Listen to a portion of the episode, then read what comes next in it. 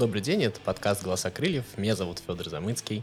И в этом подкасте мы с вами встречаемся с работниками футбольного клуба «Крылья Советов». Это те самые люди, которые, может быть, не всегда на виду, но их очень интересно послушать, потому что именно от них зависит то, как работает наш с вами любимый клуб. И сегодня у меня в гостях новый, очередной, но очень интересный гость. Это специалист по работе с болельщиками с ограниченными возможностями здоровья Вячеслав Зимняков. Вячеслав, добрый день. Добрый день. Спасибо огромное, что пришли. Я хочу начать, наверное, не, с вашей основной деятельности. Я знаю, что вы в клубе достаточно давно, и знаю, что вы, в общем-то, занимались не только, и занимаетесь сейчас не только вот этой вот деятельностью с людьми с ограниченными возможностями. Расскажите об этом, как вы вообще попали в клуб, а, чем вы раньше занимались, как вы, ну и работа ваша была, насколько я знаю, всегда связана с взаимодействием с болельщиками. Как это происходило вообще, как развивалась ваша деятельность? Ну, в клуб я попал в 2008 году. До этого времени я в течение 10 лет был одним из лидеров фан-движения города Самары. И меня руководство футбольного клуба на тот момент в лице Ткаченко а, пригласило на работу в Крылья Советов специалистом по работе с болельщиками. На протяжении 10 лет я отработал в этой должности. После чемпионата мира я перешел на другую должность. Специалист по работе со зрителями с инвалидностью. О чем совсем не жалею. А вот на тот момент как раз к чемпионату мира очень сильно начала развиваться эта тема, как раз взаимодействие с болельщиками с ограниченными возможностями. А в клубе на тот момент велась какая-то отдельная работа по этому поводу? Или это как раз была новая должность, и вот вам ее предложили?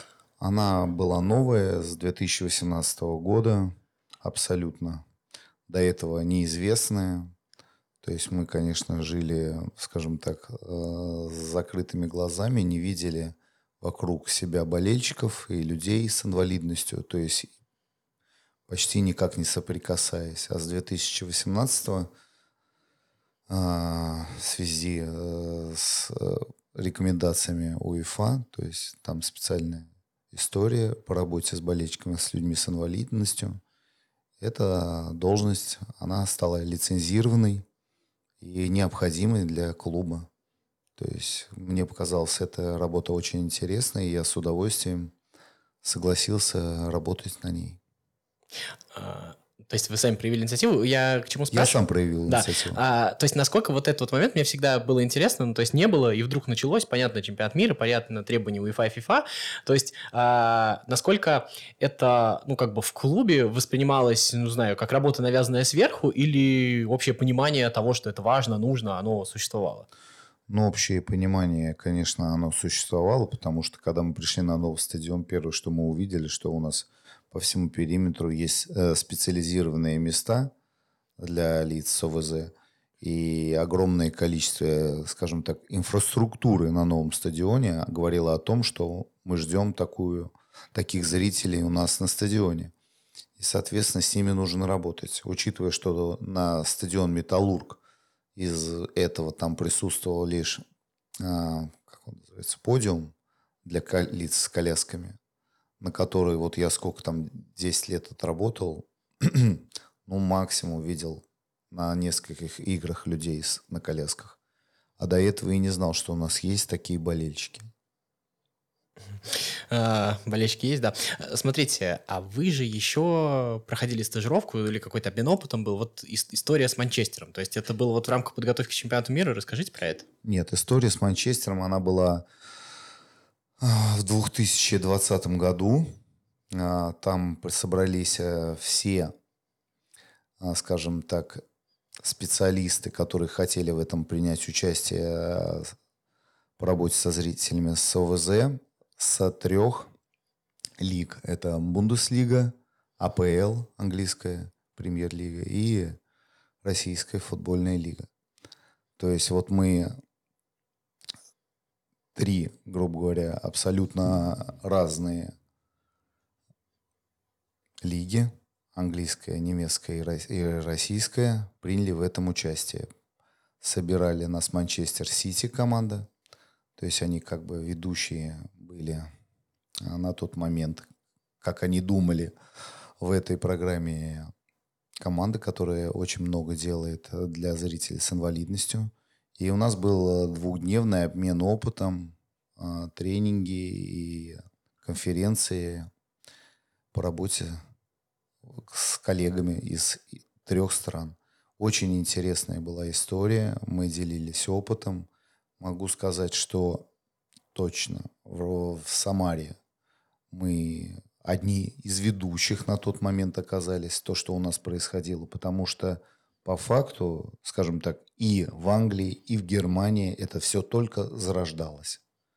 Все только зарождалось, то есть какого-то, скажем так, э, огромного шага между ними и нами я вообще не увидел. То есть у них, я могу сказать, у нас на тот момент ходило, уже ходило по 100 человек минимум на каждую игру лиц с ОВЗ, что в принципе то же самое примерно, примерно то же самое было и в Германии, и в Англии. То есть там а, многие стадионы, вот я просто к чему говорю, то есть у нас на 2020 год, году стадион был ну, новый. То есть он в 2018 был только построен. И у нас там было собрано все новейшее оборудование, скажем так, и он построен с учетом того, чтобы к нам приходили зрители с инвалидностью.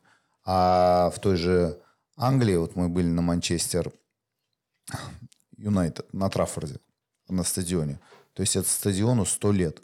Он уже много-много раз э, конструировался, реконструкции были. И он, скажем так, не очень приспособлен для лиц с ОВЗ.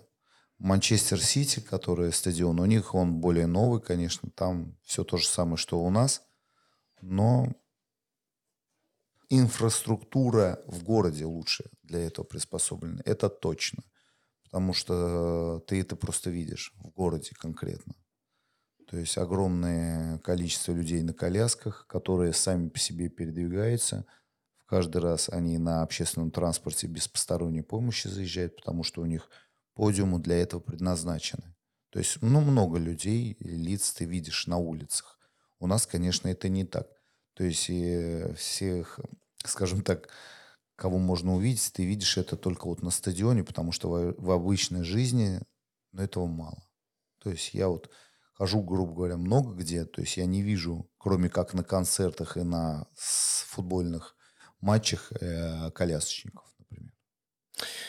Это совершенно справедливо, совсем согласен. Смотрите, вот вы вступаете в эту должность, и понятно, что каким-то образом нужно понимать вообще, какая есть картина, какая есть ситуация, как вообще выявлять. Понятно, что есть люди, которых вы там видите, у которых ну, как бы визуально определимая инвалидность, но при всем при этом при покупке билетов мы там не, не спрашиваем никакие документы, мы не знаем, какие у нас есть болельщики, это раз. Второе, понятно, что есть какая-то другая аудитория, которая, может быть, хотела бы попасть на стадион, но она там не знает, что это возможно, каким-то образом до нее достучаться. Вот, условно, когда вы выступаете в эту должность, как вы вообще организовывали эту работу, с, с кем связывались, с кем контактировали, как вообще это происходило? Ну, я могу сказать, что мы, когда я вступал в эту должность, мы а, связывались а, с департаментом соц семьи и соцопеки, то есть это департамент, который нам предоставлял контакты а, по ведущим структурам, которые занимаются людьми с инвалидностью. То есть мы со всеми с ними выходили на контакт, приглашали их на футбольные матчи. То есть со многими из них мы до сих ведем, а, скажем так, активный диалог, потому что они как бы активно пользуются а, услугами посещения домашних игр футбольного клуба «Крылья Советов». То есть есть категория граждан, которая один раз ходила, и это понравилось, и она уже активно участвует в жизни клуба, то есть она постоянно участвует во всех мероприятиях, они постоянно участвуют, ходят на игры. А есть э, люди, которые один раз ходили, что-то им, видимо, что-то не понравилось, и они больше не ходят. А есть люди, многие, их при том большинство, которые просто ни разу и не воспользуются этой историей, потому что, ну, основная беда, которая существует, скажем так, с, скажем так, с, с аудиторией лиц с инвалидностью, они просто не могут самостоятельно, например, покинуть квартиры. Вот есть такая беда. То есть они не могут выйти самостоятельно из дома, и для посещения стадиона им нужно, чтобы их забрали из дома, привезли на стадион, а потом увезли на стадион. Таких довольно-таки много. Эм, таких действительно много. А, но смотрите, попробую спросить, а насколько это работа, так скажем, социальная, то есть это клуб выполняет какой-то свой социальный долг, и насколько это работа, условно говоря, с потенциальной аудиторией. Потому что я вот просто приведу пример. А, инвалидов по зрению, к которым я отношусь, да, там в Самарской области, 11 тысяч человек. Понятно, что еще какое-то количество инвалидов э, там других нозологий. Это получается где-то там 35-40 тысяч человек. Ну, отметем всех, кто живет в области. Понятно, что есть люди, которые там не пойдут по каким-то там причинам своего физического состояния, еще что-то. Но это это условно аудитория точно в несколько тысяч человек. Насколько она важна именно для клуба, и насколько, условно, ну, понятно, что работа с болельщиком с инвалидностью, она там чревата определенными затратами, еще, еще что-то, на нее тратятся какие-то ресурсы, но при всем при этом, а, наверное, ну, есть и репутационный момент, да, для клуба, есть еще что-то. То есть насколько а, овчинка выделки стоит, так скажем, этим заниматься? Ну, давайте, смотрите, у нас э, в России все-таки, все-таки это реально социальный проект. В России конкретно, потому что вот мы собираемся с коллегами из других клубов, и почти все, они в большинстве случаев ходят бесплатно на матчи. Бесплатно. Каким-то образом, неважно, где-то кто-то подарил, где-то просто у них бесплатный вход, но бесплатно. Ни в Англии, ни в Германии эта история не бесплатная. То есть это стоит денег. То есть абонементы, билеты для лиц с инвалидностью продаются. Mm. То есть это не социальная история у них. То есть это за деньги все.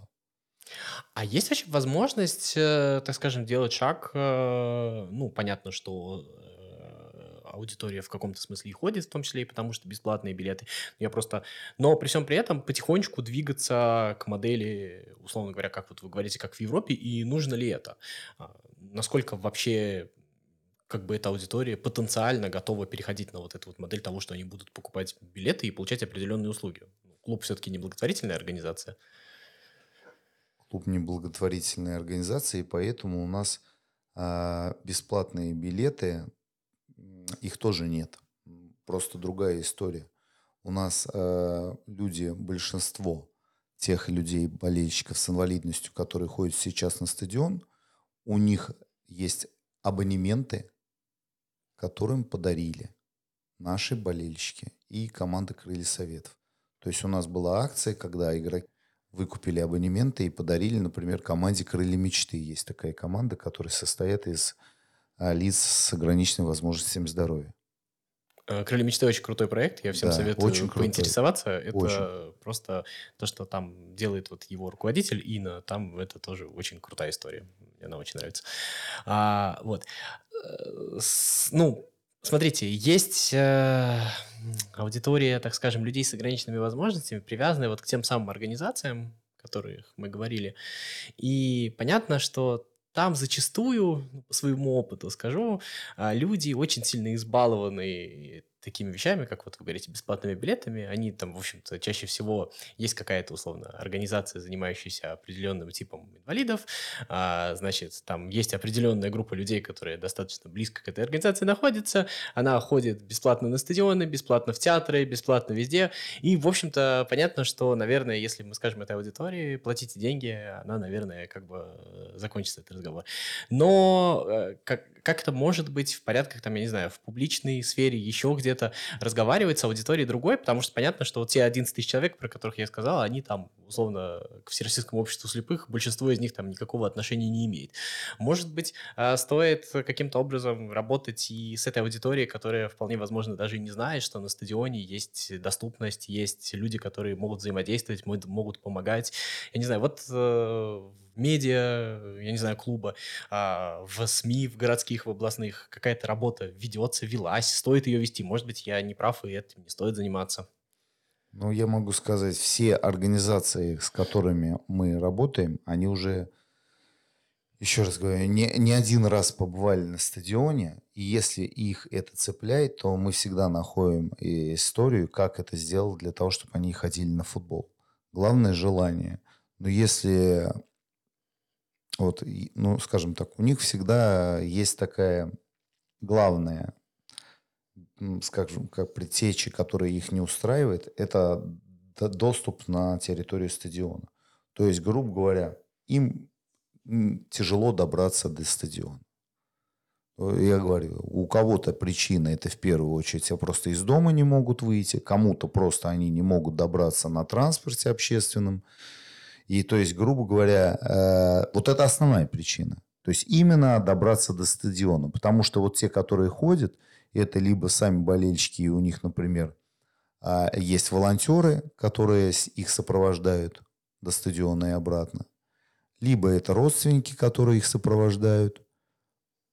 Те, у кого нету родственников, волонтеров, они остаются дома и не идут на футбол. То есть это вот таких, как показывает практика, большинство. То есть нет э, физической возможности для них добраться на территорию стадиона. Физической. То есть это либо... То есть они как бы не могут найти им это тяжело, либо а, их никого, никто не сопровождает никак, а они без них не могут обойтись. Те, которые сами, то есть, скажем так, большое количество, спектр людей с инвалидностью, которые сами могут добраться, да, они добираются, ходят на футбол. Ходят.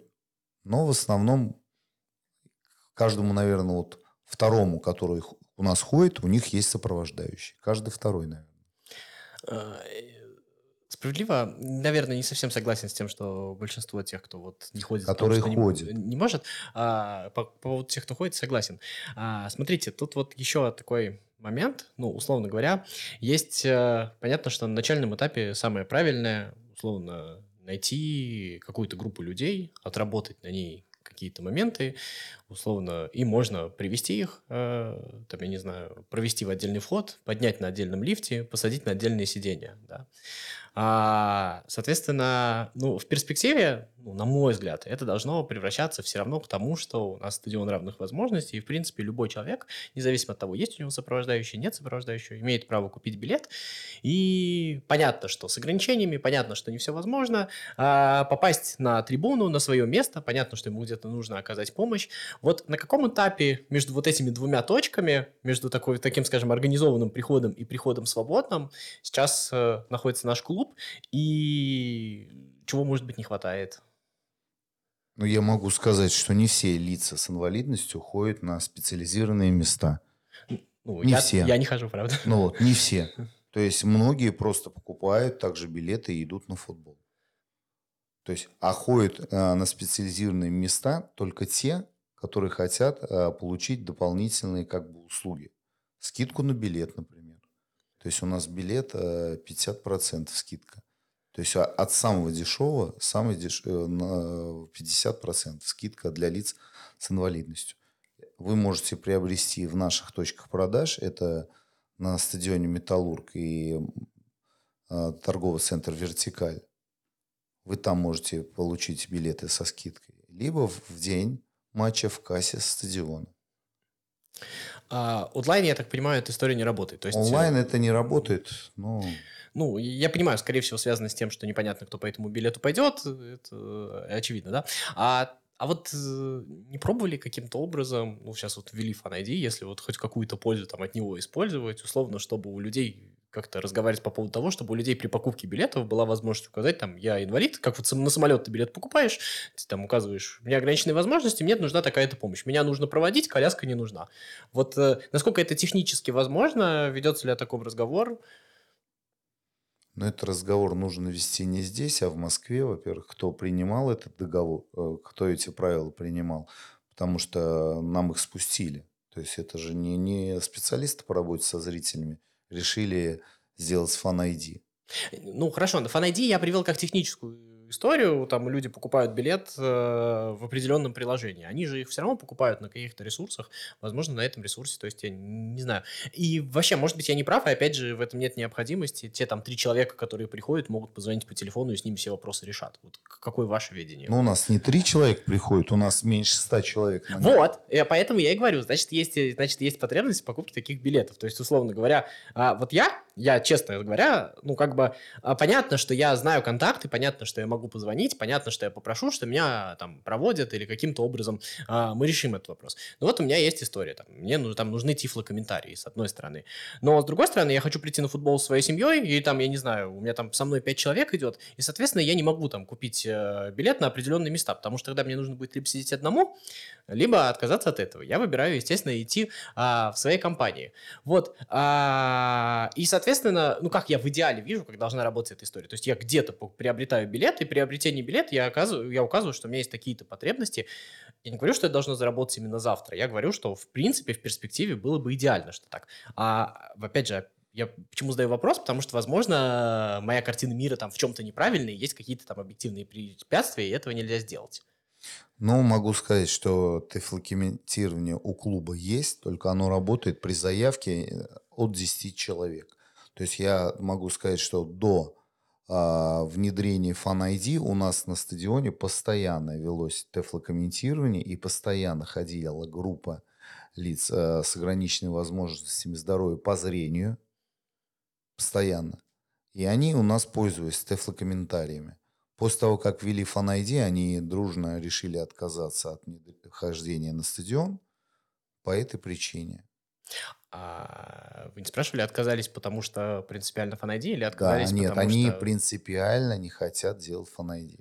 А, принципиально не хотят, то есть на эту аудиторию эта история тоже повлияла? Нет, а на аудитории явно же не вся пришла. Это была одна группа, состоящая там из 10-14 человек, которая на протяжении там а, года ходила к нам на матч. У них работал Тефло комментарий. Все, они ходили, потом началось коронавирус, потом ввели Fan и они отказались. И когда мы с ними разговаривали, притом они иногда ходят на матчи Кубка, то есть мы с ними встречаемся. Я говорю, а почему только на матче Кубка? Они, мы не хотим делать Fan принципиально. То есть это их убеждение. То есть вот, ну не хотят они делать. Ну, это к тому, что это обычные болельщики, просто с ограничениями, у них точно да, такие же, да. то, точно такие же вот. реакции на все происходящее. То, что вы сказали по поводу, что хочу сидеть с семьей на своем месте, и чтобы у меня а, было тоже тефлокомментирование, на данный момент, на данный момент мы пытаемся сделать эту историю, но технически пока это не получается. Хорошо. Когда а... только у нас, вот у нас есть тефлокомментирование для отдельной группы граждан, которые вот одно, отдельно сидят, для них отдельно работает комментатор. Вот такая история есть. А, про тифлокомментирование, кстати, могу сказать. Я был на нескольких матчах, э, как раз вот так в организованной группе. И я был на других стадионах в России. И, например, э, самарский тифлокомментарий был намного лучше, чем, например, тифлокомментирование в Питере. Э, или там тифлокомментирование на «Спартаке» э, был на одном уровне с ТСК где-то. И за это спасибо, это правда было сделано очень круто. А, вот, э, это раз история. Смотрите, есть же вторая история. Э, мы с вами говорили за эфиром, вы говорили, что болельщики с инвалидностью отличаются с ну, как бы определен, определенным уровнем благодарности, то, что они благодарнее, это спасибо за это.